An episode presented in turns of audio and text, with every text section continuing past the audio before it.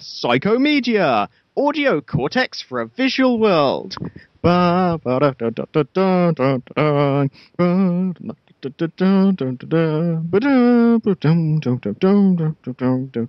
Hello, Psychomediaers, and welcome to issue 15 of Psychomedia, the world's leading podcast combining psychology, comedy, and media. 15, of course, is the number of minutes of fame that Andy Warhol designated.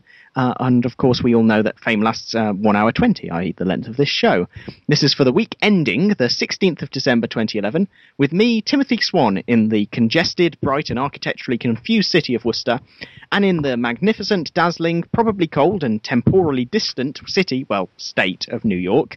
It's the most real scientist that I've spoken to this week, the punk responsible for all of the puns the man who puts the metal into uh, tell someone else about your problems, and the Leviathan whose dominion over this podcast keeps us vaguely on topic and away from deeply disturbing tirades against starlets. It's Ben Fell. Hello, Tim. Hello, Psychomedia-ers. Uh. This week, I am truly the John Oliver to your Andy Zaltzman. I am in America, baby. Oh, yeah. USA. uh, USA. USA. Specifically, I'm in New York, the state, not the city. And if all goes to plan, I will soon have a job as a correspondent on the Daily Show, completing the the like weird cloning system that this podcast has turned into. Um, that last bit was a lie, but I am in New York, which is the main thing. It's pretty amazing. That's why we're doing this, really. Instead of just really putting out a uh, Franken podcast, we're putting out a Bride of Franken podcast. in that we're doing half the show actually live on the night, and then the hard and difficult bits we're taking out of the past and bringing back into the present. say you say live on the night, but the fact is this is all pre-recorded. it's it's just it feels live to us because we're actually to each other as opposed to just ashing together that we've already done. Yeah, that's true. And it means that Ben has to actually contribute, so, you know. Yes. However, um, what I point out that uh, you know, state is gorgeous. The house that I'm staying in is amazing, and there is an awful lot of delicious food, wonderful countryside, and specifically ready access to uh, the girlfriend's dad's wine cellar. That I was going to prepare properly for a full episode this week. So this may be a little bit haphazard. Eh, sorry, guys. Blame America. a little bit haphazard, which is what we uh, obviously promised we would never do. Uh, so our first section going straight in the bin this week. it's feedback, presumably. No, it's Bugle update section. straight in the bin, the news that the Bugle is being let go by the Times, and we're going to have to A, start paying for it, B, they're going to have to find some other way to do it, or C, it's going to stop happening. Tim, you should totally offer to produce for them. the problem is not, sadly, that they lack a producer. The problem is that they lack money to pay the stars to take a day off to do it, apparently. Uh, Uh, and uh, John Oliver just didn't make enough money out of the Smurfs to fund it for, you know, perpetuity. uh, he used to do four truly awful movies. that's correct. Um, but yes, we, genuinely, we do have feedback. Uh, we have a few things. Um, I'll go first because that's my uh, thing. Uh, we've had It's your right as an Englishman. yes, we came first and America came second. Um, so we're going to be allotting that kind of ordering. In- so if we do anything nuclear, you can go first. as in war. yeah, you turned up so late for this podcast. but unfortunately, we still had to rely on you. Who's the Soviet Union? Allergy. Wow. so yeah, uh, Winter Bay commented on uh, psychomedia.wordpress.com. I never realised how similar the techniques for MRI and NMR are, which is a hard sentence to say. But it's basically the same thing done in different ways, uh, which means I now know a lot more about MRIs than I ever thought I would. Um, also, didn't Mythbusters test and debunk the metal-based inks can explode in an MRI thing? Uh, he says that Mythbusters is not necessarily the best source. Um, but uh, I don't know. I don't watch. I, I, I mean, Mythbusters is all well and good, and I, I think it's an excellent show. Didn't they? Didn't they destroy someone's house recently? Um, so- There's which, explosions like, most episodes. safety proce- the safety procedures in for MRIs have never destroyed someone's house. go with them. uh, and uh, from our friend Sam P, Sam Pfeiffer, said, Thanks for another great episode. Provided some much needed laughter during this week of final exams and essays. I don't know if I achieved flow writing my papers, but it was worth a try. We hope you've achieved enough flow, some flow, as we talked about last week, glacial flow. Uh, who is presumably staring at you right now, Ben? America? America, do you read me? America? Ooh, I could do. America. I've given you all and now I'm nothing. America, $2.27. January 17th, 1956. Sorry, I tried to call America. I thought the best way to do it was from some Allen Ginsberg. Um, Okay. I think I've, I've solved the problem. Am I coming through okay now? yeah, fine. Well, fine-ish. Okay, what what I am literally doing, I am putting the tablet that I'm recording this on top of the wireless router okay then. and gently rubbing them together in the hope that this will uh, this will solve things. The only problem with this though is, um, well, actually, it might be a positive. The room that I was sitting in before had a lovely open fire in one corner of it, um, which much warmer. A podcast uh, meant that there was a slight that this podcast fire, and now downstairs in freezing of the room router in. So, you know, I might die. Then. Well, you know, your sacrifice will be, colonies. will be uh, accepted by our listeners. Uh, basically, I, I monologued the whole time you were out, so you don't need to worry about that. Uh, I'll just carry on with a little bit more uh, feedback. Uh, I saw my uh, friends. You've heard of my friends, Ben. Uh, I've heard of them. I've, I've never seen any evidence for those. Zing. Pretty topical. Um, no, uh, and it turns out like a minority of my friends listen to the show, so that was nice. Um, but those who do listen like it. Um, and indeed, I had a postcard from one of our absent friends, but we did manage a tricontinental Skype, which was pretty epic.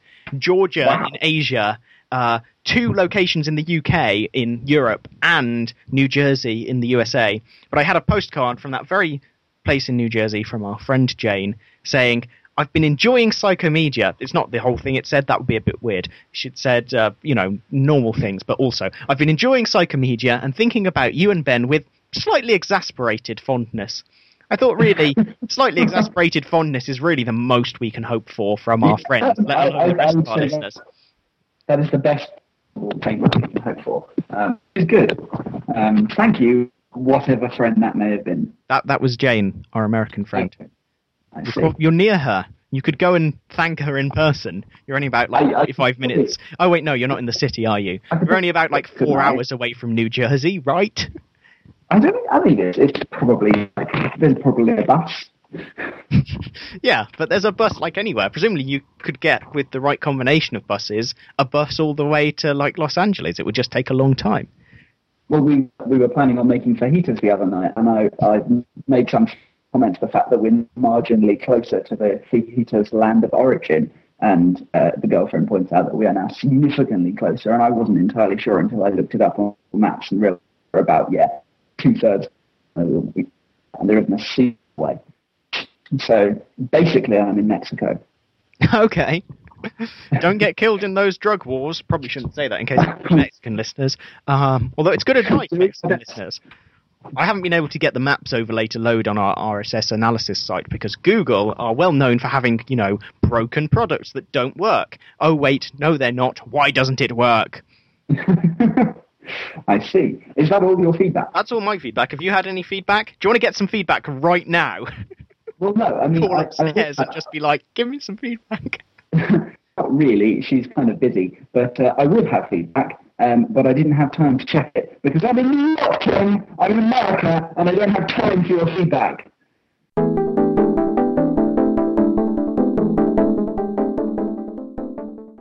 Yeah, you can't really shout over this connection. America, Tim. It's America. It's like the furthest I've ever been. Oh, yeah, we Um, discussed this last week, didn't we? Did we? I couldn't remember if we mentioned it or not. But yeah, yeah, you pointed fact- out that it's the furthest you've flown, let alone the furthest you've ever been. Yes, it is a list of many things. Um, Did you have a, and a nice flight? I did actually. It was surprisingly good. I mean, I was like basically sort of existentially terrified. I don't think I don't get frightened of flying. It turns out, didn't really know before I stepped on the plane. Um, I think I was more concerned about having to pass through U.S. immigration than anything else. Um, turned out it took quite a long time, but I didn't, you know, get sort of probed in any way or uh, anything particularly terrible happened to me. I, I Looked sure like- that I shared over so that I looked as neat as possible. Yeah. Did you look like your passport photo? Because that's really the key thing to do. I, I looked. I mean, my face, I guess, probably looked like it. I haven't had any major surgery. My hair is significantly different. The issue this is Um, the thing but- that causes me trouble. Yeah, the guy didn't seem to mind. Um, but yeah, no, the flight was was relatively was relatively uh, calm. And also, it leads to one of the things that I've done this week, which is watch the film.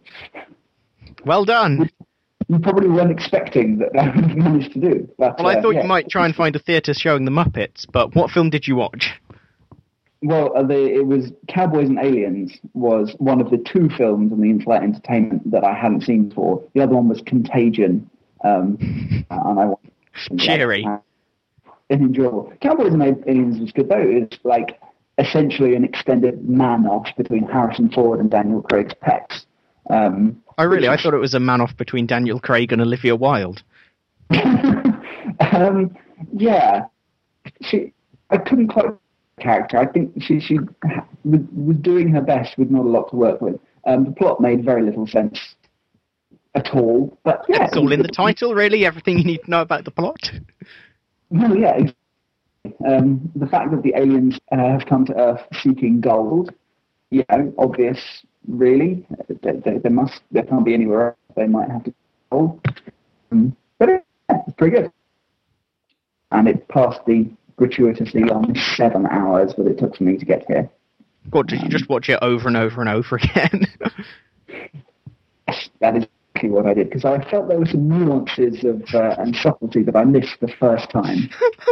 or was it like the extended director's cut? Actually, that's a good idea. If you're going on a plane, take Lord of the Rings with you. Yeah, And a portable DVD player.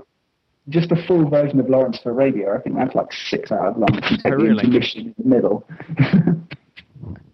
Um, what I was going to say was, uh, I assume you managed to avoid doing an Alec Baldwin. yes. So, on the one Ah. hand, you didn't get kicked off the flight. On the other hand, you haven't been cast in 30 Rock. This is true. Neither of these things have happened to me yet. Um, uh, although, as I said, I, I do have designs on the Daily Show. Well, Um, people go out of being Daily Show correspondents into movies. You can think of it as like a 10 year plan. I'm only here for a week. You're, you've always been a high achiever, Ben. well, yeah. Um, but I mean, like the main the main exciting thing is like being in America, which is it's interesting. Like it's it's not immediately obviously different. It's not like when you go to Europe, you, you emerge from whatever your piece of transportation you're in, and you it's clear that you're some, somewhere different. And you get out of. I mean, the first real sign, the first moment uh, that happened where I was convinced that I was actually in another country was when I left as an immigrant. And it wasn't American. It wasn't the TV shows like Welcome to America all around the world. It was the fact that the airport smelt pungently of coffee, and therefore I was convinced that I was in New York. Um, however, once you sort of get out out of the city and like in New York State, you start to notice some weird things. There's a lot of space. People, I guess people do say this, like there's more space in America, which is just obvious looking at it geographically, but you really don't know, you don't quite quite understand what that means. You like drive a mile and just see one house. In England, you drive from in like the remote parts of Scotland, you like drive for a mile and see five houses huddling together for warmth.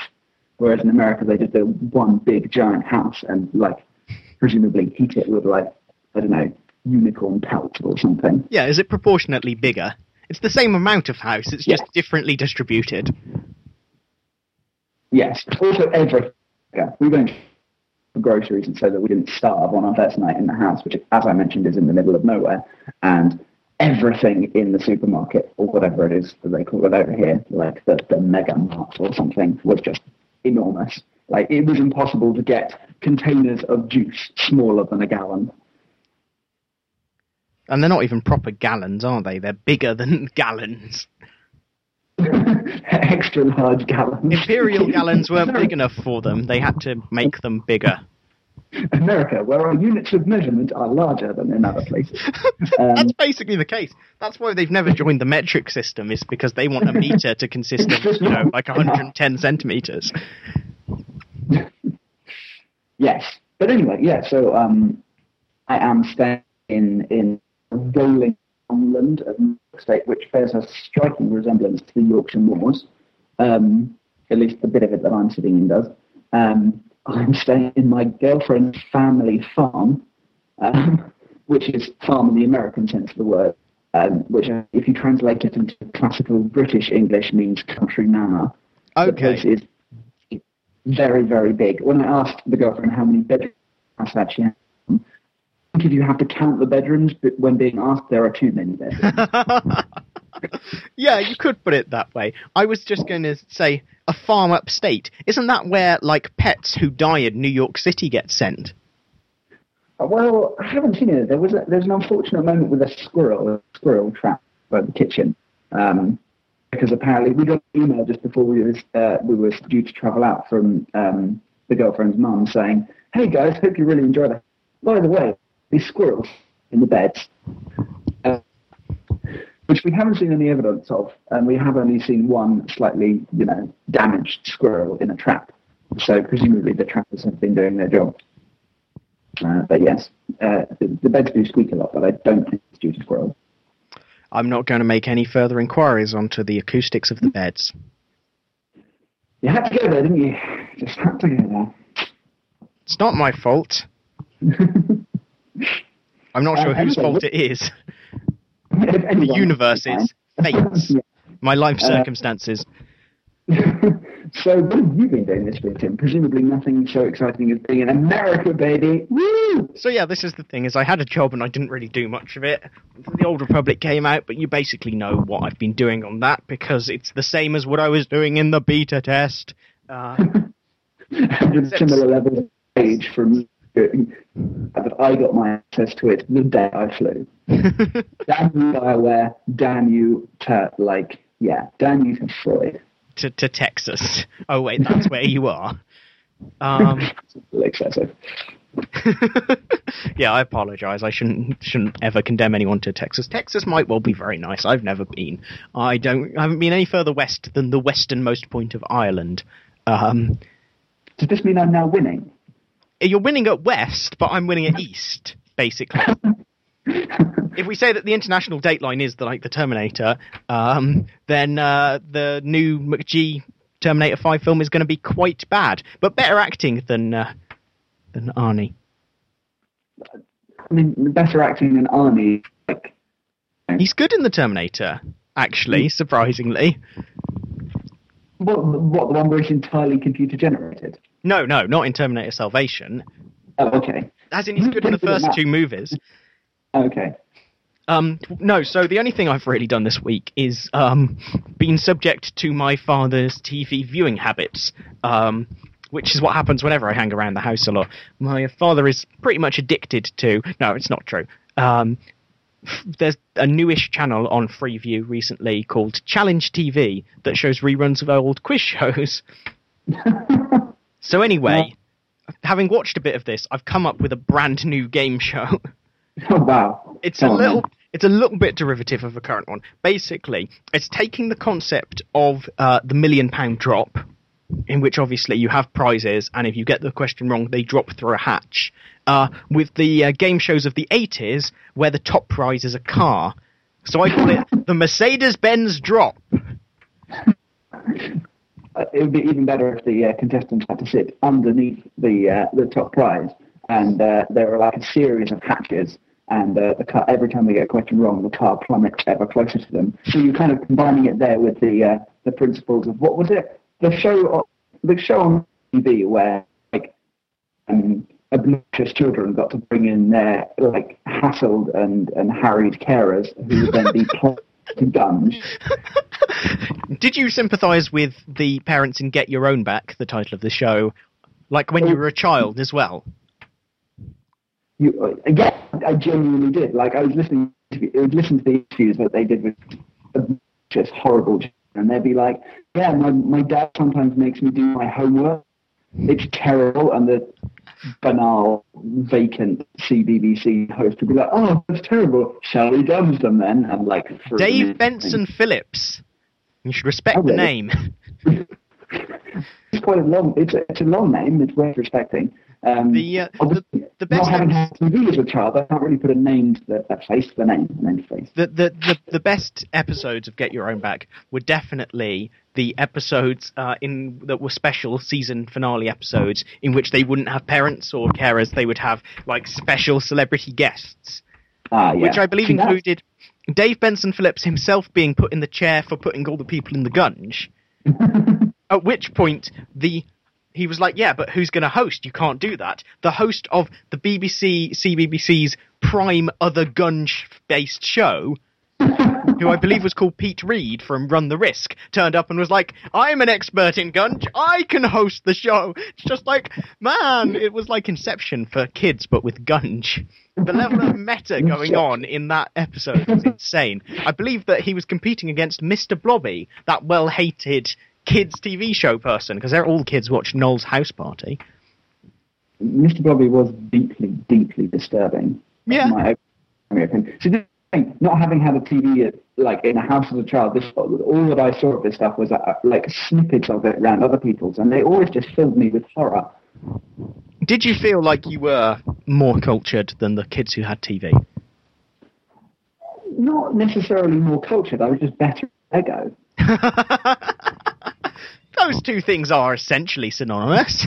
Yeah, I think it should be a new international measure of like development for nations. How good they are. Yeah, the index. I mean, it would have unfairly favoured Denmark, I imagine. I think Denmark are pretty, you know, they're pretty well developed. They should, uh, by rights. Oh, yeah, a, uh, Denmark are brilliant at everything apart from maybe, you know, multiculturalism, but Yeah, there is that. but you know, yeah, Scandinavia is great, apparently.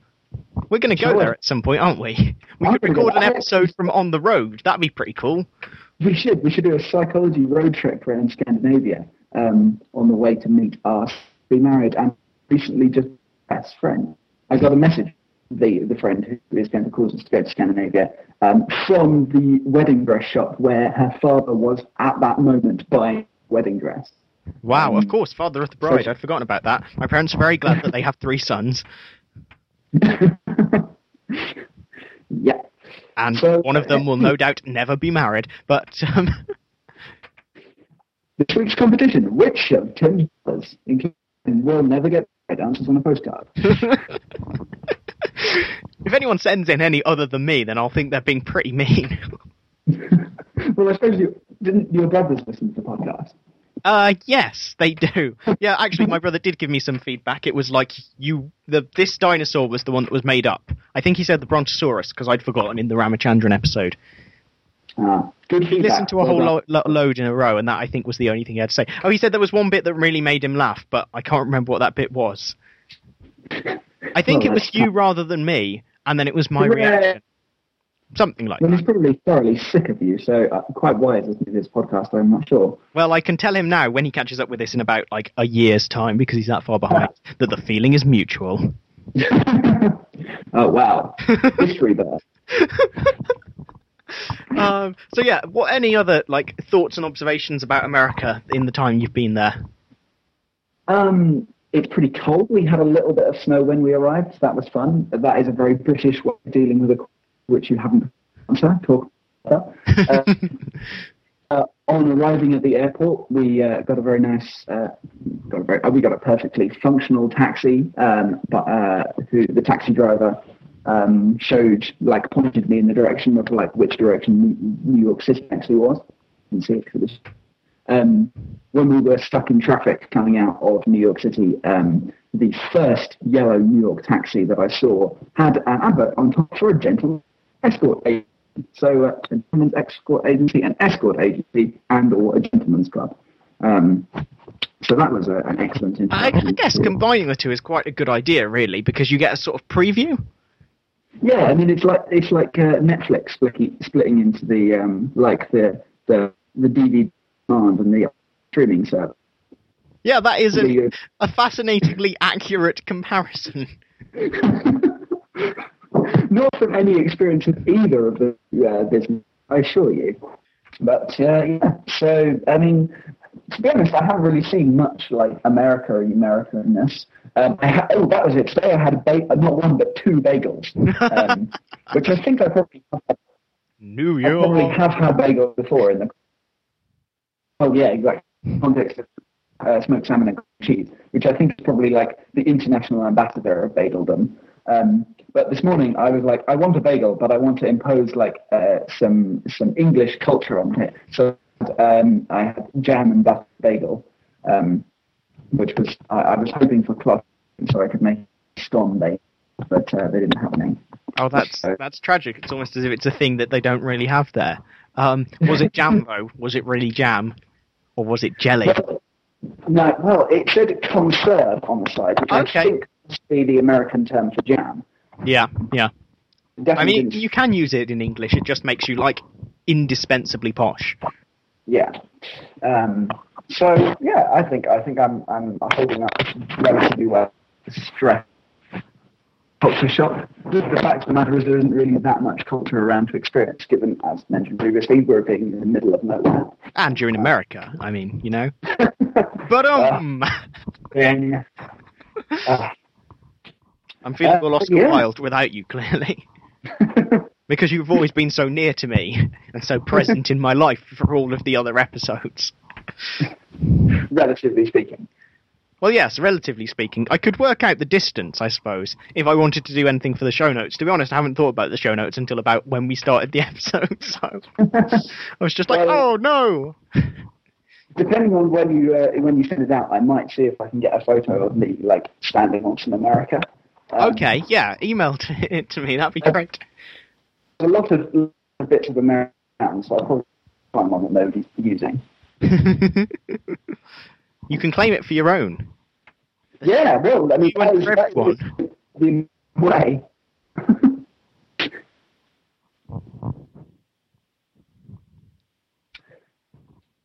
well, that was a massive lull. We could probably cut that bit out. Thing is now, right, okay, when we we're in our first year of university, one of us heard the fact and told the other the fact that approximately every seven minutes, conversation naturally lulls. And then, whenever conversation lulled in about our first term of university, we'd mention that fact. Trouble is, there's only so many times you can do that. Trouble is now, uh, whenever conversation lulls, I think of that fact. It's like losing the game. Um, Oh, the game. Um, I stopped But, uh, playing. I well, think uh, you stopped playing and then you took it up again for finals. Isn't that what happened?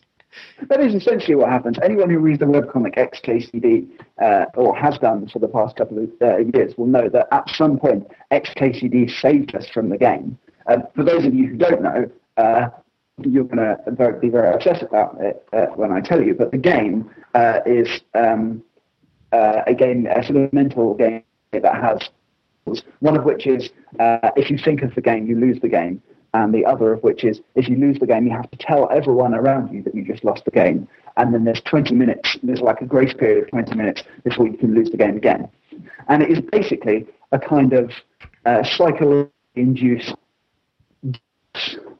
Uh, you uh, once start losing the game, it's very difficult to stop, and it can also attach itself to like objects or places. I used to uh, used to be a guy who uh, introduced the concept of the game. We used to have one particular class together in one particular classroom, and it got to the stage that if we even walked past the building that that room was in, we would immediately lose the game.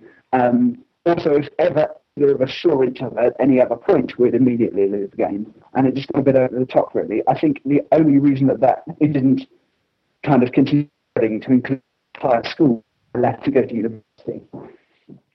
Yeah, where you had fewer associations and eventually you managed to quit slash be freed or whatever. But yeah, so um, we don't have to ca- cut natural lulls, do we? It's naturalistic. This is what we're really like. Ask anyone who knows us. This is not like an act at all. no, we really are this unprofessional. I'm professional. I'm just professional at things that aren't this. You are now like officially the more professional of the two. Well, yeah, I have paid employment, whereas you just get money. and you have to do things, but they're not real things, right? This is what I'm going to be like. As soon as I, I've got the head start on the professional careers, in a sense, I'll just be like, yeah, doing a real job. this is, but uh, it is true. The things that I spend my funding on generally on, on the internet. that was that was like distressingly ambiguous. I meant computer games. oh, I uh, have been working on a project today. I was supposed to be working on my novel, and uh, you know the, uh, the the really controversial one. Which my brother says is that the racist one. It's like, well, yes, in the sense that it's the one that you call the racist one. it's very nuanced. Yeah, I think that would be the issue is, is finding that fine line, which we have you've had some practice at in these podcasts. I even Maybe made a reference to it in the introduction. Maybe more podcasts on extremely sensitive and dangerous issues. Actually, having said that, someone did ask me on the week during Twitter, just like, uh, it was something like, "How about we do Emma Watson?" Something like that, which out of context it sounded so horrendous. Um, but uh, because I'd said, "Ask me about Emma Watson sometime." Let me find it. Uh, yeah, just what about Emma Watson sometime? Just just like that sounds so creepy. but the uh, well, the point is we're not doing that this episode. I'll save it for another day. I'll save it for a day when I'm angry. ah, how can you be angry? It's nearly Christmas. Exactly. I, I'm I'm I've sent out all my presents uh, by post, um, so I've just got the ones for the family left, and um, I got a Christmas card or two today. That was nice. That is nice. That I feels like a Christmas podcast, so we probably should end on Happy Christmas to all. I think um, have we not got one more before Christmas? Um, I think we have. I don't. Well, I certainly am not intending to do one. Isn't Christmas on like uh, uh, Sunday or something? Yeah. When is Christmas? Um, I think that it is on a. Uh, it's on a Sunday. Yeah. Um, it's like a week on Sunday. Yeah, I will be getting back from uh, uh, America on like the Wednesday before that. So I'm going to be jet lagged for two days. Okay. Uh, and then will not really be wanting to record a podcast. Sorry, guys. Okay, because um, you can. We did have some, you can. Have, we did have something penciled in, but if you want me to do, you know, half an hour of just me talking egomaniacally into the mic, like I don't have too much problem doing that. You're welcome to do that if you want. Uh, and I may even turn up, but I, I can't make any promises. we'll see. We'll but, see what's uh, anyway, happening. This is the sort of conversation we. We'll see what's happening next week. This is the we shall. This is the sort of conversation we usually say for after the podcast. You know, arranging other podcasts, not exactly comedy gold. Um, yeah, you should, you should listen. You should listen to some of the you know other rambly podcasts that are out there. This is absolutely fine. Tightly controlled, streamlined banter. Uh, anyway, um, what I was going to say was about Christmas. So Christmas is awesome. Um, and yeah, Christmas. Uh, one of the things that I've been spending my funding on recently is more Christmas than I've ever for people, um, which is it's it's kind of a an, uh, a result of my current uh, physical location because the girlfriend's family have very kindly allowed me to come and live in their ridiculously nice house in New York State week.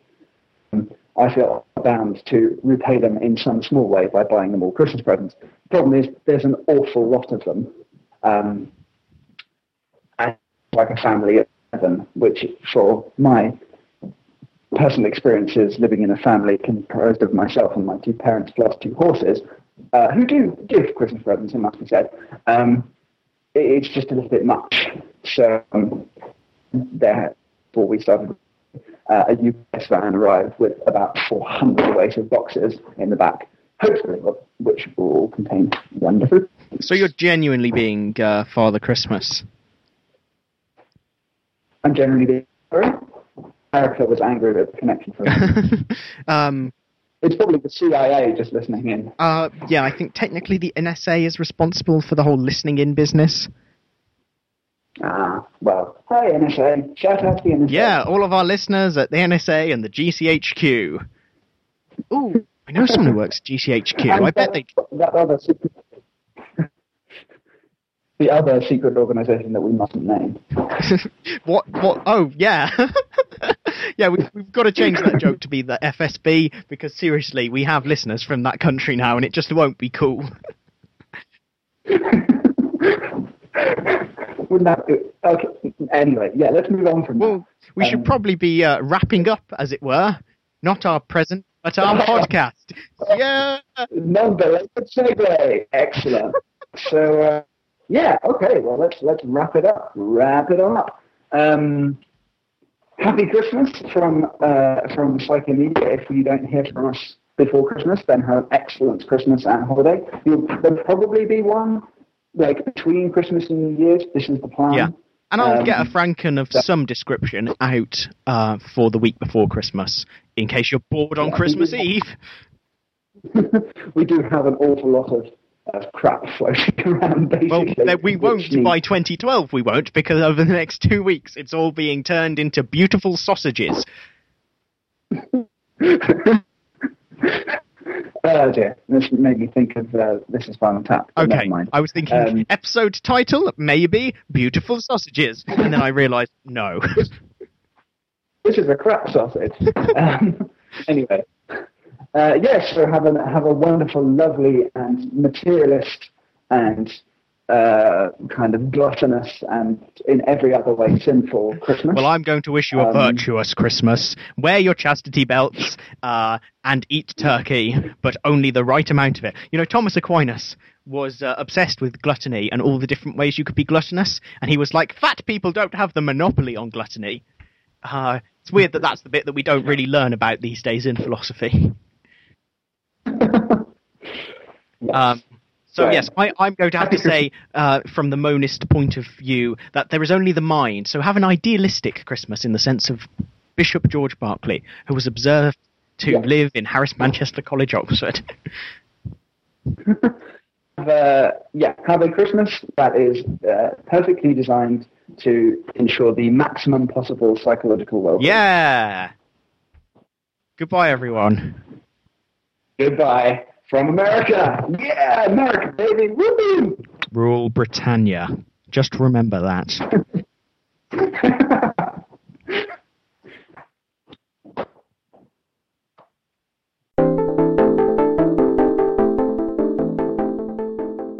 and Ben will cover uh, it in a bit more detail later. Let me just tell you a fun experiment about how you test the implicit awareness in neglect, because this is the sort of thing that Rama is trying to do here. Um, what you do, you show a patient two houses, a picture of two houses, um, and because they have hemispatial neglect, they neglect the left side of the houses. So you have two houses kind of on top of each other on the page. The right side, which is the side that they can consciously see, you draw it so that it looks identical. And on the left side, you draw one of the houses being on fire and the other one just fine. So you say to the people with neglect, Oh, are these houses the same? And they say yes. And they look at you like you're an idiot. Or at least they look at the right hand side of you like that bit is an idiot, uh, because that's the bit they can focus on. Uh, you ask them, So which would you rather live in? And they say, Well, it doesn't matter, they're the same. And you press them uh, in a procedure known as forced choice, which sounds a lot worse than it is. It's Should just like make- demanding an answer as opposed to like waterboarding. Yeah, should maybe be used in politics like in Australia. But you know what they happens is you say pick one, just top or bottom, top or bottom, just tell me, and eventually they get fed up and they tell you, and way above chance they pick the house that is not on fire because part of them subconsciously, implicitly can tell that the house is on fire.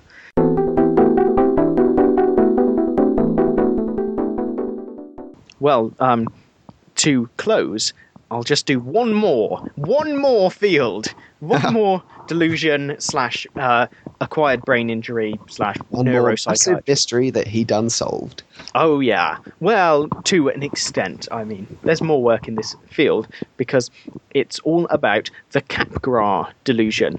Um, it's almost it's very straightforward to describe what it is, and almost impossible to explain how it works. So, Capgras is where you believe that your loved ones have been replaced with imposters. Uh, they might be aliens or clones, robots, people in disguise. Uh, you believe that the people closest to you are sometimes malicious imitators. So there's been a if you're a hipster, then that's quite likely. yeah, exactly. Why would you be an imposter otherwise? Um, and now, so someone tried to explain uh, that it was the opposite of the condition prosopagnosia. Lots of Greek in this episode. Um, but uh, prosopagnosia is where you fail to recognize faces that you actually know. Um, you know, your wife's face, for example, you wouldn't recognize it. Um, and uh, if you test someone with their kind of bodily emotional responses, skin conductance usually, uh, to these faces, it shows a covert emotional response to the faces you know, even if you're just like, I don't know which one I know, you can't name them. And this was first used on criminals, actually.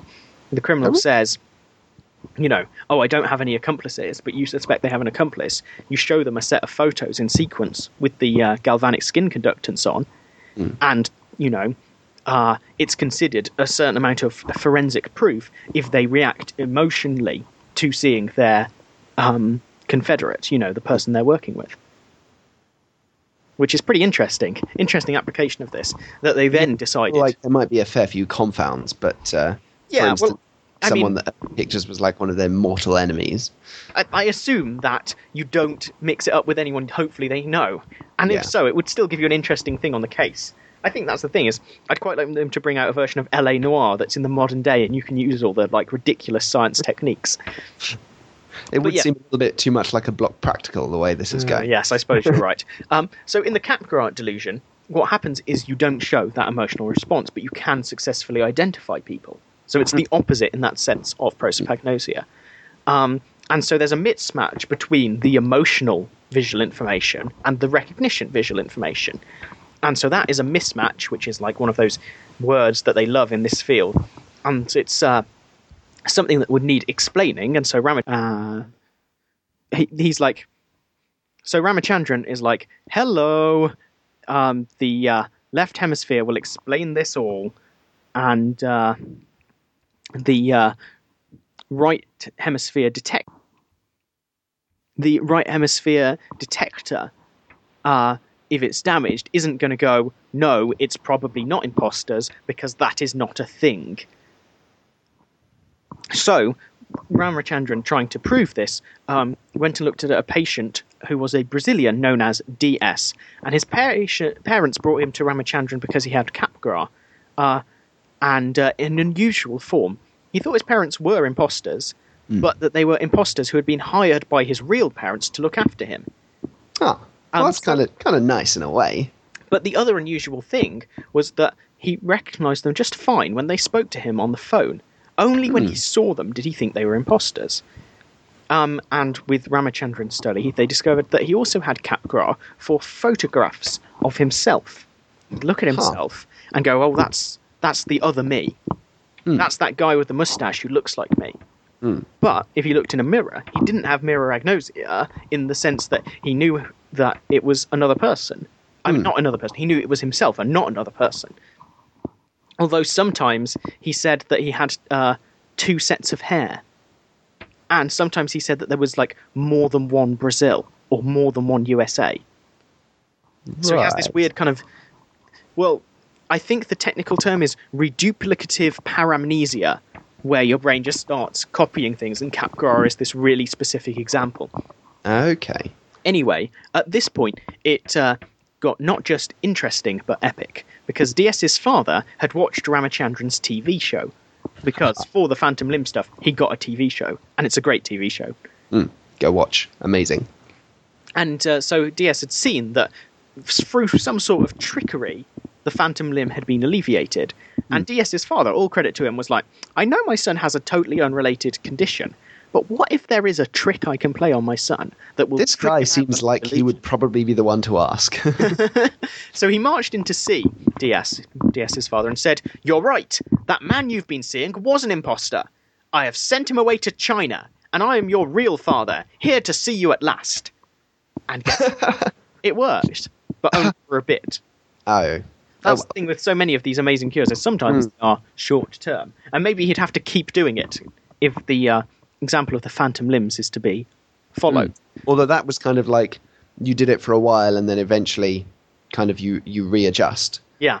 Well, you know, it's just his father keeps doing it every time he goes back to thinking he's an imposter. Mm. I'm back. It's a quite amazing thing. So I, I like his father as you know. That's kind of cool in and of itself. You worry though that I mean, someone who knows that they have a phantom limb and is kind of you know uh, experiences pain in it, can take the box and can try and kind of trick themselves with it on a repeated basis, but kind of like it, it's much more of a sort of higher sort of cerebral problem that they have. It's unlikely that if the, if their father if his father goes in every day and is like, I have sent that other imposter away. You know the that we had before. He's gone to join them in China. then eventually, uh, DS was it? Yeah. Is going to be like, hmm. I think maybe the imposters have turned malicious. Do you think that would happen? I mean, I mean, there's only one way to find out. I imagine if there's anyone who's going to do it, it'll be Ramachandran in ten years' time or something. But so Ramachandran did some experiments. They showed him some faces in photograph and asked him about them, and he had this tendency to claim that the same person was more than one person, even if it was just because their eyes were pointing a different way. And so, what Ramachandran was suggesting is that he was erroneously generating new files, as it were, every time he saw the same person. The thing is, there is some problems with that idea because he believes the imposter is one continuous person. So, what is it that's setting off this file generation? Well, Ramachandran reckons it's hmm. the lack of emotional response. Like when you're seeing photographs, his visual system is clearly a little bit damaged. So they're different enough that he's like, whoa, new file. When you see a person, there's so much coherent information there that the mismatch that is enough to set off the new file button instead of the update file button is uh, because of this emotional lacking. Um, and yeah, there's, there's just so much more data face to face, and that's why in a mirror he doesn't reduplicate himself because you've got the flow, but in a photograph he does because it's quite limited in its information. Huh. And so Ramachandran suggests what's happening in this case of Capgras, and maybe in all cases of Capgras, is very rare, so it's really hard to study and generalize. It's a partial disconnect between the high level visual area known as IT, um, which is like way up there where you're identifying really unique objects, and the limbic system, the emotional system, as it were, where, you know, let's not argue about what the limbic system is this week, but um, at this point they uh, put in a quick rejection of Freud. Uh, pardon my Just you Yeah. know for. Uh, for, for for for Sigmunds and giggles. yes, exactly. Um, that because people used to say Capgras was an Oedipal complex Mm. because if you were like my mother and father are imposters, it removes the anxiety for being attracted to the mother and being afraid of the father. Huh. Um, so Ramachandran's just like, here's how I explain why it's not Freud. What about people who say their dog has been replaced by an imposter?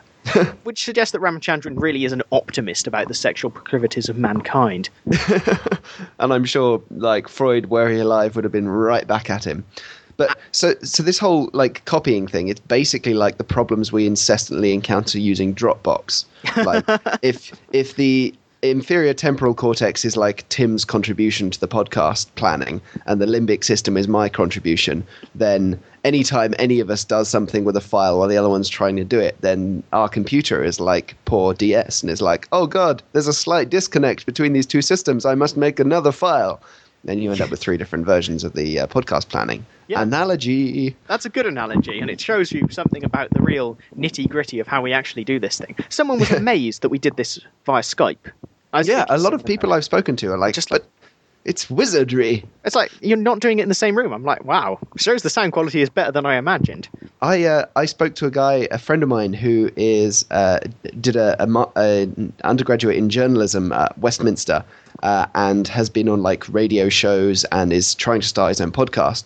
And he was like, "Are you sure you don't use a studio?" And we were like, "Yeah, I think so. I mean, I haven't noticed anyone sneaking around with mic leads. Maybe my window is actually like one of those two-way mirrors, and there are a bunch of producers sitting behind it." Well, if so, can they help me with the editing this week? Yeah. My goodness, I'm going to need it. But yeah, the final issue that DS had, uh, which again, Rama decides, I think this can explain something. Uh, he had a problem with taxonomy, and basically he over-identified people as either Jews or Catholics. Um, which Do you again, mean taxonomy? yeah, did I not say that? Sorry. You said Did s- taxonomy, Oh, sorry, taxonomy. which is a kind of underwater thing with tendrils. Uh, I meant taxation.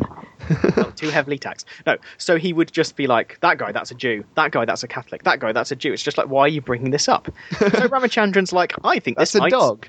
Ramachandran's like, I think this might explain all of racism. because uh, if you have one bad experience with someone who is not of your own ethnicity, you over-identify into that taxon of people who aren't my ethnicity who are nasty, like every other race Yep. um, which is like just like oh great not anything to do with this particular thing Ramachandran but interesting and maybe Ben you'll be able to tell me if it's correct but well you know It's- plausible I mean, I can't tell you this any specifics, but it, it is ringing many, many racist bells. Um, as in, uh, it definitely sounds quite similar to a lot of theories that you get in intergroup conflict literature about kind of um, uh, in-group favoritism versus out-group derogation, and you kind of like homogenizing our groups and you could see how that would work like across different groups. So you'd be like, well, they're all not me, so I'll treat them all as kind of the same thing. yeah Uh, certainly, yeah, certainly makes sense to me. so you know Ramachandran my suggesting that there's this capacity. the potential for if we're having you know emotional issues that disconnect from cognitive issues why we might lead to racism so yeah that's that study so uh,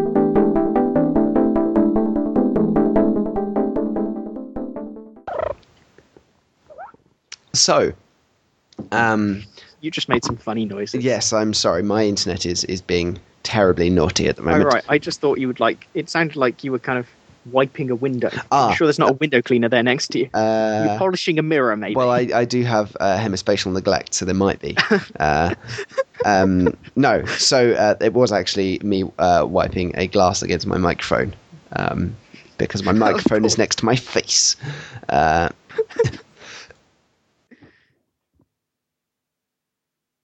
Come on, I mentioned mirrors. Yeah, that no, was like a, sorry. That was, I There was, was- I was tossing the there uh, was a cane bear. there was a moment of silence there, an awkward pause because I had to cough loudly and then have a Oh, drink. um, Right, sorry. So I assume that silence is just you, like, you know, expressing your disapproval at something I've said. Usually, sure- but not this week. Ah, Um, okay. If anything, quite the reverse for the aforementioned cough laugh correlation. Uh, However, you did mention mirrors. You also mentioned uh, the fact that uh, damage to the right parietal lobe and neglect are often uh, associated with anosognosia, and you also mentioned the kind of difficulty with metaphorical and non-literal language that people with right hemisphere defects have. All of which lead me semi neatly to um, another set of studies by Ramachandran, which um, are wonderful and mad in their awesomeness, as all of his stuff is. So, as Tim mentioned uh, a while ago, now it seems, um, uh, so long ago. so long ago. This is a long episode. Um, wha- uh, a condition associated with damage to the right uh, hemisphere is hemispatial neglect, um, which I will briefly describe for you now because it kind of leads into this study which I'm going to talk about, which is te- uh, in, intriguingly titled Mirror Agnosia. So, uh, neglect occurs when uh, often in patients who experience brain damage to the right parietal lobe, so kind of the top part of the right hemisphere. Um, it is this is why it's often kind of comorbid with anosognosia because it's right hemisphere damage. What it results in, as Tim uh, uh, explained using the medium of Doctor Who, is that it uh, is an inability to attend to any stimuli in the left half of your visual field. Now, Tim described the the burning house uh, test of this. Another classic way of, ju- of testing whether someone has neglect is called line bisection. If you draw a line on a piece of paper in front of them and ask to them to bisect it, i.e., to draw a line uh, across it in the very center, if they have neglect, then they will. Um, the line that they draw will be significantly kind of shifted to one side because they're only able to attend to half the line. So, because strokes uh, can be of different sizes and uh, cause slightly different uh, amounts of damage, uh, neglect manifests itself, as I say, in slightly different ways. Uh, this can be, for example, uh, only dressing the left side of the body, or only putting makeup or on, or only shaving the left side of the face. Uh, it can be only drawing the left half of objects, like a classic example is only drawing like the left half of a, fl- a flower or the numbers on um, the left half of a clock face. Uh, I've been saying that completely wrong. It's only dressing the right side of the body and only. I, I was yeah. I, I was just realizing this. I was just like, wait, isn't the neglect of the left hemisphere hemifield is- more common? This is why it gets so confusing talking about this because it's damaged the right parietal lobe, which means they can't see the left hemisphere, which means that they can do stuff in the right hemisphere. You get very Why does everything have to be contralateral? I know. It's so annoying. God, why did you make us this way? Anyway, um, uh, All right. Would you like to start again on that anyway, yeah. So they only dress the right side of their body. They only put makeup on. They only shave the right side of the face. They only draw the right half of objects. Um, they only, uh, you know, uh, only uh, bisect. They bisect a line slightly um, offset to one side. Um, interestingly, even within those like uh, different t- sort of manifestations of it, there can be even subdivisions. So, two different neglect patients asked to draw a clock. Um, one of them might draw uh, a circle with the numbers one to six. Uh, because that's the right hand side, whereas the other one will try and fit all 12 numbers onto the uh, right kind of half of the clock and kind of scrunch them all up Yeah. um, you also get a very uh, you also get cases of sort of imagined neglect, as in they uh, participants who are unable to describe the right. Uh, they're unable to describe. Let me get this straight. The left half of uh, mental images. So uh, I, there's a very cool study. Um, if memory serves, by uh, s- uh, researchers called Bisiach and Luzzatti, but I might have got that wrong. I mean, Biz. Zygoniac is well in fact Oh. possibly the person who first kind of properly described it in about the 90s. So this may or may not be the case. Anyway, uh, who says we go for accuracy in this podcast? Basically, they uh, they were describing neglect in a group of patients who uh, were in a hospital in I think it was Milan in Italy, um, and they asked them to describe the vista. Uh, from their the window of their hospital, looking out over this big plaza, uh, and as expected, the, the participants only described uh, the right half of the scene. They then asked them to imagine going out of the hospital and walking around to the opposite side of the plaza and looking back uh, towards the the same area and describe what they saw. This time, once again, they described the right half of their mental image, which was obviously the opposite side, the other side of the plaza. So in total, they described the whole thing. It's just when they were at a particular perspective, they could only describe half of it. So they clearly had all the knowledge, they just weren't able to attend to it, which is really interesting. Oh yeah. So this particular case that I, cases that Ramachandran is talking about in this mirror Agnosia study are four patients. Uh, they're all quite old, between 63 and 87, if you are interested, which I doubt. Um, Well, it's because that's the age where you're likely to get strokes, isn't it? this is true. Uh, and they all present with uh, various um, variations of hemispatial neglect. Um, now, uh, in describing these patients, uh, Ramachandran in the article uh, provides the following description of their mental faculties, which is obviously quite important when you're dealing with elderly patients to ensure that everything is kind of as it should be. Uh, a mental status check revealed all, particip- all patients to be mentally quite lucid, with no hint of dementia, aphasia, or amnesia. In fact, they seemed quite conversationally fluent, brackets, at least by American standards. uh, so yeah, little little nuggets of, of wonderful psychological joy peppered throughout his work, uh, and that is one of them. I seem to remember there's one. xenophobia. There's one where um, Ramachandran meets a fellow who is like surprisingly chatty in that same way and says all this stuff that's not quite racist that's just like oh i didn't expect that an indian person like you would be a doctor but it turns out you're amazing. I must have been wrong about indians for all of these years. You know it's just like i better change my ways now i've met you ramachandran. It's like oh yeah you put that in for scientific reasons didn't you Send it to Miles; he'd love it. Uh, uh, my supervisor works in uh, intergroup conflict, unnecessary knowledge. Anyway, so Burks in He's the king of it man Uh, sorry, silence, coughing fit.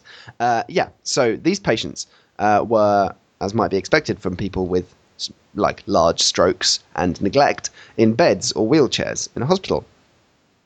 And what uh, Ramachandran and his confederates did was they went up to the patient and they held a small, like two foot high mirror on the patient's right hand side. You, probably want to visualize this because I'm going to struggle to describe it correctly. So the mirror was on their right hand side. So they knew that the mirror was there because it was on the right hand side. And so to check that everything was fine, they asked the patients what it is, and all of them said it's a mirror, duh.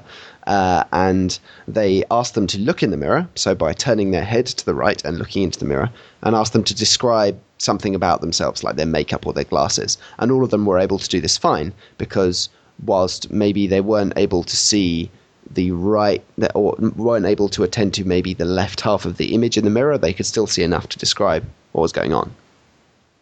Then what happens was uh, another experimenter who was kind of standing behind the participants and to their left uh, held out uh, either a pen or a candy bar kind of to their on their left hand side whilst they were looking into the mirror. So that the arm and the experimenter and the candy bar and the pen were all coming into view in the mirror uh, that, so that the participant could see them. And they asked the participants if they could see the pen or the candy bar, and all the participants were like, "Yep, I can see it. It's coming because it was emerging from behind them. So in the mirror, it was coming out of the right visual field, so they could Yep. see it." Uh, then what they did was asked the participants to reach out and take the pen, and without fail, all the four participants tried to reach into the mirror. they so in some cases I suppose I shouldn't laugh, but it's kind of it's ridiculous. crazy. It's it's not it's funny peculiar, not funny haha. yes. Um, uh, they uh, so some of them would just like reach for the mirror and then bump into it and be confused. Some of them uh, were like, "Hey, you're holding it, you're holding it too far away. Hold it closer." Some of them like reached around the mirror and like grappled with the experiment it the mirror be, like their belt. Uh, often cases, the person holding the mirror was Ramachandran, and they were just like going for his belt or tie. um, and yeah, all of them did this, and often uh, uh, again and again. In, in one case, on ten consecutive occasions, they did the same test, and it happened again and again and again. And they they then controlled this experiment by placing the mirror in front of the participant um, and holding the pen uh, behind their right shoulder, so that with the mirror in front of them, the pen would appear on the right half of their visual field, uh, and then they would be asked to reach for it, and they could reach behind their right shoulder and grab it. So this presents a really nice kind of dissociation. Uh, they can see the object, they know that the object exists, but they can't quite make the kind of logical deduction regarding its actual location in the world. So uh, Ramachandran presents kind of two possible explanations for this, one of which he seems to be kind of pushing, which is that this is a symptom of the neglect. And the explanation is since the reflection is in the mirror uh, and they can see it, and they know how mirrors work, they know that the pen must be on their left. yeah. But because left as a concept doesn't actually exist in their kind of world, therefore Yeah. the pen must be in the mirror. Right. So left left as a thing is just like non-existence, which is really interesting. Um, the other argument is that it's a, a, a consequence of their brain damage, but not specific to ne- their neglect, um, and it could be to do with uh, the fact, as you mentioned, that uh, people with right hemisphere damage tend to have trouble with non-literal language. So Right. the idea of saying the f- phrase "grab the pen" could maybe mean that they were like they were interpreting that as grab the pen that you can see or grab the image of the pen.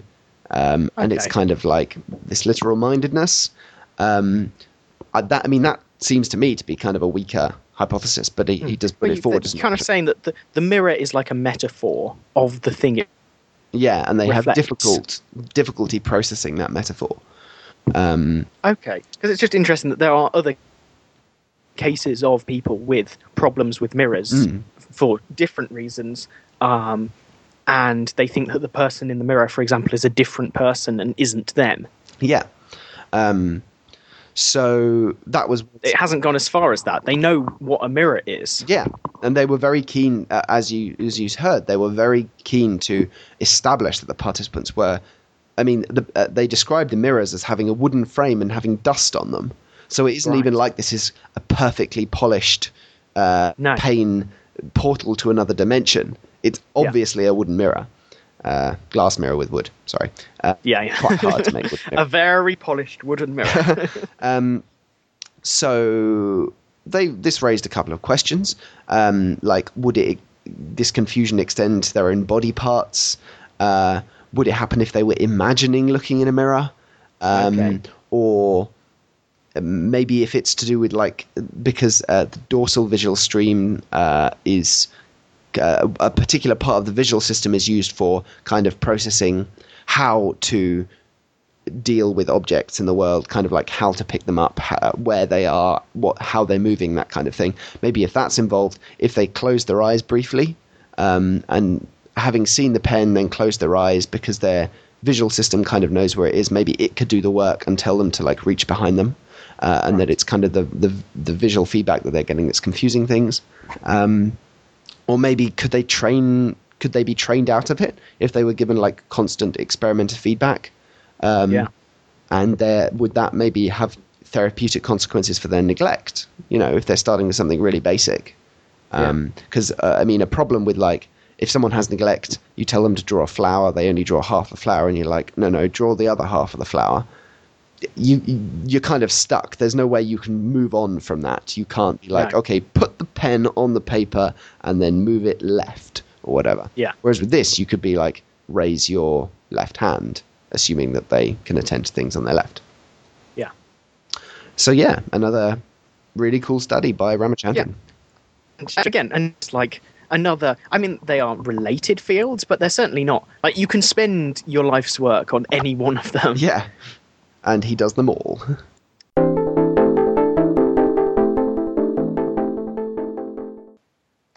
Okay, yeah. Here's something epic. It is a guy who swapped the heads of monkeys. Oh, good. Excellent. Brilliant. Wonderful. Okay, I it mean was bound to happen at some point. that kind of spoils this nice introduction I've written. Um, anyway, uh, yeah, Robert White, who is another recent casualty of the human condition, by which I mean being mortal. Uh, Robert White had three doctorates of science. Now, it's quite hard to become one doctor of science. They don't give them out to anyone, although they do give them out to some dubious people. Um, now, Discussed in previous podcasts. yeah, disgusting in previous podcasts. Um, anyway, yes, Robert White was a surgeon who did 10,000 operations and published over 900 papers. What? 900? There's no way that can be right. Can it? Uh, you know, uh, in the original Japanese, what that line is from uh, Dragon Ball Z? Is it over 900 papers? or No, no, what? no. It's over 8,000.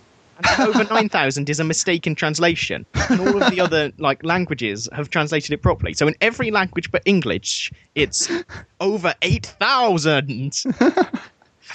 I'm really glad that that is the on, case. Like the Dragon Ball Z Wikia, which I looked up when I was trying to make sure I got the quote absolutely right, um, that says, well, it could be over 8,000 and 9,000. like, no, because if it was over 9,000, then you wouldn't say, it's over 8,000, it's 9,500. Uh, so yeah, I feel betrayed by the English translators of Dragon Ball Z, a show of which I've never watched, but the memes are what are important. Um, Yeah, but Robert White is not going to be remembered for being that hard worker. He's going to be remembered for the guy who figured out how to do head transplants. um, yeah, people have literally called him Dr. Frankenstein, which shows this intriguingly limited understanding of the Shelley original, because they do realize that Frankenstein's the doctor, but not realizing that there's a difference between swapping heads in an attempt to cure paraplegia and creating life from dead bodies. now, technically, uh, Robert White was not the first person to do this. That honor goes to Vladimir Demikov, who was the pioneer of transplantation in general. He directed uh, one Professor Konevsky to attempt a heart transplant on a puppy. This was before heart- any heart transplants had been done. The puppy was injured in a car accident uh, Oh. on the way to having the experimental heart transplant. Oh no. But this is what the, uh, the internet says. They'd got the operating table sterilized, and Konevsky didn't want to waste it.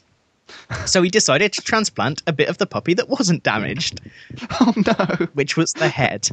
Oh god. Yeah, there's a reason that uh, no animals har- were harmed in the making of this podcast was a one episode thing only. but yeah, Wow. um, the the kind of somewhat horrifying thing about it is that Kanevsky and Demikov uh, were not like fringe evil scientists. These guys were at the forefront of Soviet and global scientists. Oh good. And uh, Demikov created living two-headed dogs, um, the scientific version of Cerberus. But he was acknowledged by Christiaan Barnard, who was the man who did the first ever heart transplant, as his teacher. You know, these So- guys were not on the edge. One wonders whether the like the two-headed dog was a, a regular dog with kind of a sort of lolling head hanging from the side of its neck, or whether it was a functional head in any way. I assume it was a functional head because White went to uh, Demikov's lab and learnt about that procedure and then went back to the USA uh, to perfect the process. So he took um, one monkey head. It sounds like a terrible recipe. Witch's recipe. Delia's transplants. Uh, can't be as bad as her f- seafood risotto. Um, that's a joke circa about what 2008 or something. Yeah. Um, he took one monkey he- head, secured the blood supply, which is something they hadn't actually invented at that point. You know, he had to invent a system that could preserve, like you know, blood and breathing before we actually used it regularly, um, and then put it onto the body of another monkey. Now, this monkey awoke and was able to look at things, so it was conscious. Not too happy though. Uh, and uh, for one thing, the, the neural connections from the brain to the spine could not and still cannot be made. Um, and so it was, you know, the paralyzed head of a monkey on top of the paralyzed body of a monkey, I guess. Um, Huh. The monkey suddenly awakened, became very pugnacious. now, there is a classic monster movie story. It I think I'd be quite pugnacious in that it became very dangerous with its teeth. Uh, and then the rage virus decimated Yeah, the United not- States of America. Monkey might have been dangerous with its teeth, but not as dangerous as the neuroscientist with the scalpel who just beheaded it. Do you think they used a scalpel for a beheading? Have you ever tried to use a scalpel for a beheading? Well, now that you mention it, Um, yeah, the, actually, I am trying to look up films because obviously we want to see them in films. Head transplants not as common as you would think. Most of the time, it's just like an android body because why not have two crazy impossible technologies? so the most clear example is a film called Who Is Julia, oh, which no one has ever heard of.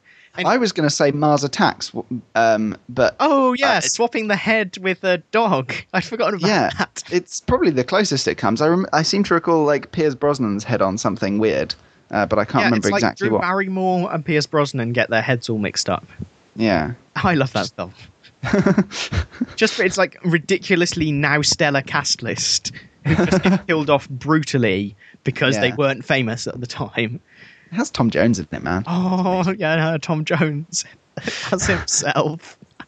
anyway, Yeah, uh, we're um, becoming somewhat tangential again. yeah. White, you know, um, wanted to use it to transfer paraplegic people's brains to brain dead bodies, um, uh, because if he could make some kind of neural interface, which obviously uh, I think you've got some more on later, um, it would be bringing life back to people, you know, fully able life back to people who were really severely disabled. Now, the first monkey that White did it on died after a few days, but White didn't let that stop him. He worked harder until he got to the point where these monkeys could actually live indefinitely. Now, uh, Still like paraplegic. Yes. Um, what's weird is he, he never had the chance to kind of move on and develop this research.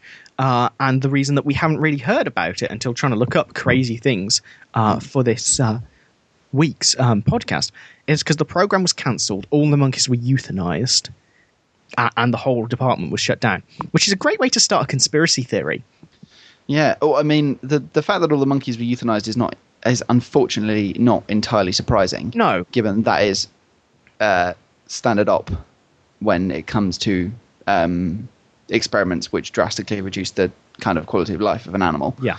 Um, but It does somewhat Yeah, suggest that the whole point. project is being erased, though. And actually, the research was funded by the US government because Demikov was considered a threat in the Cold War. He was advancing Soviet science beyond the USA. And who knew how useful two headed animals might be in fighting the uh, damned capitalists?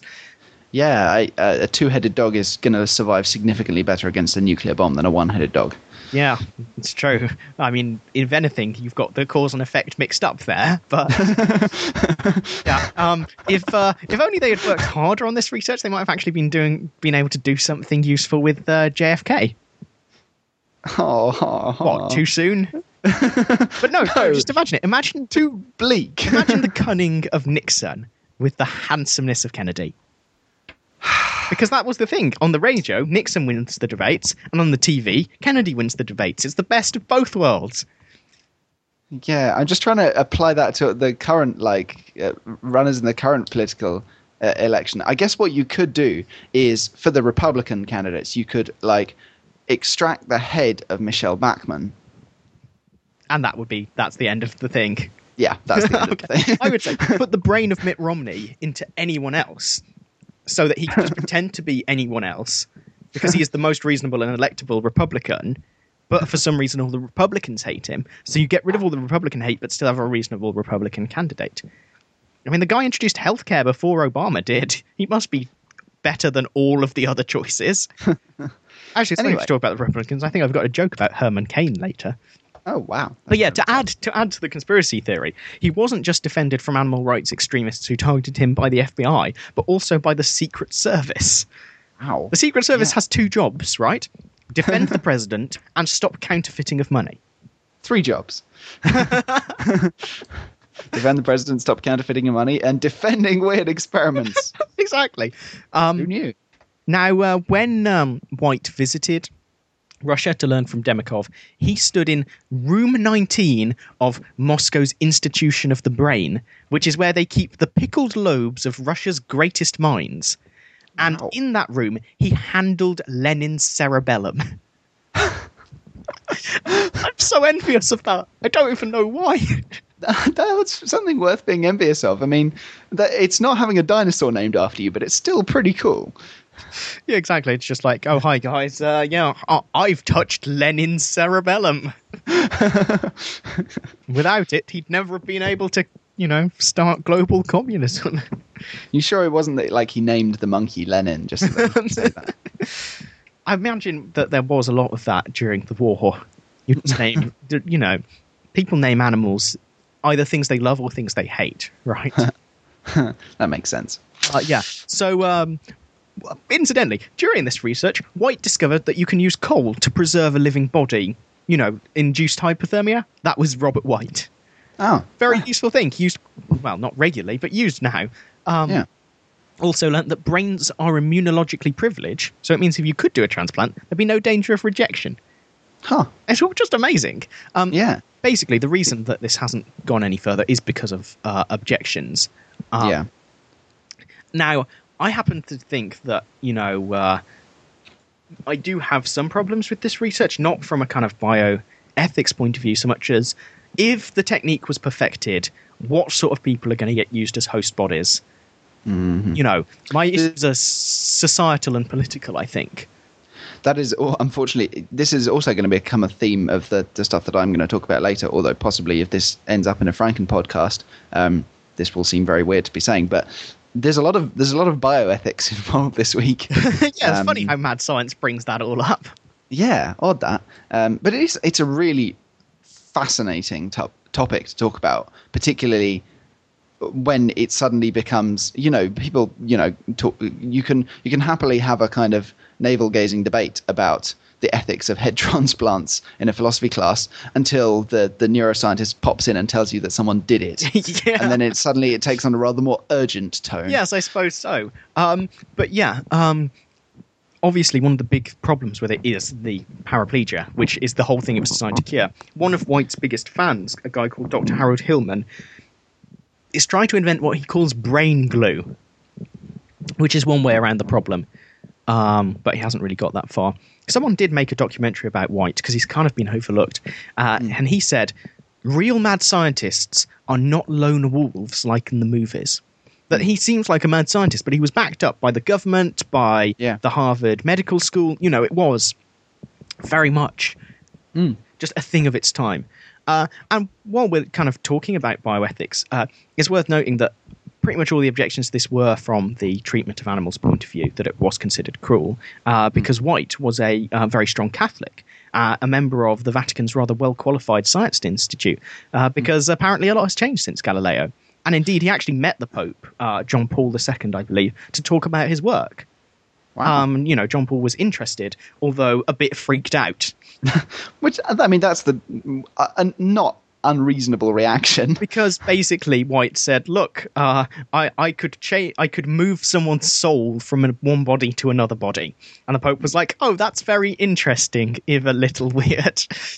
um, but uh, yeah, so I just think it's an interesting touch that seems to be included in all of this. It's like his point of view on it was not, "Oh, I'm a diabolical mastermind." It was like, "I want to do this for very good reasons." Uh, and I believe that for, you know, the people's spiritual well being, I will swap their heads.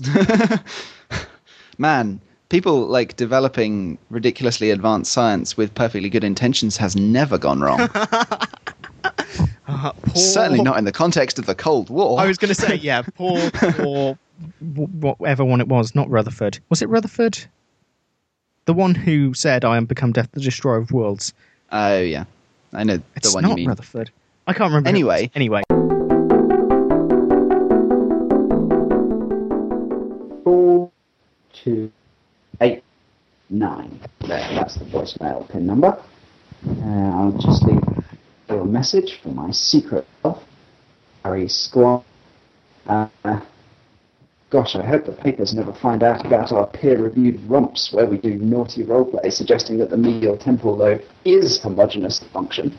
Ah, hey Larry, uh, giving you an engaging voicemail. I love you really. But the public let us be. Speak soon. Kisses. Bye. Mwahaha! Little did he know that I, a News International hired detective, have been sent to hearken to his voicemail and find any lurid tabloid splashes. I can see the headlines now. No smoke without Squire. Fell falls in love. And no one can stop us. Not even the satirical might of Zaltzman and Oliver can destroy News Corp. Wait, I do hope I didn't leave this recording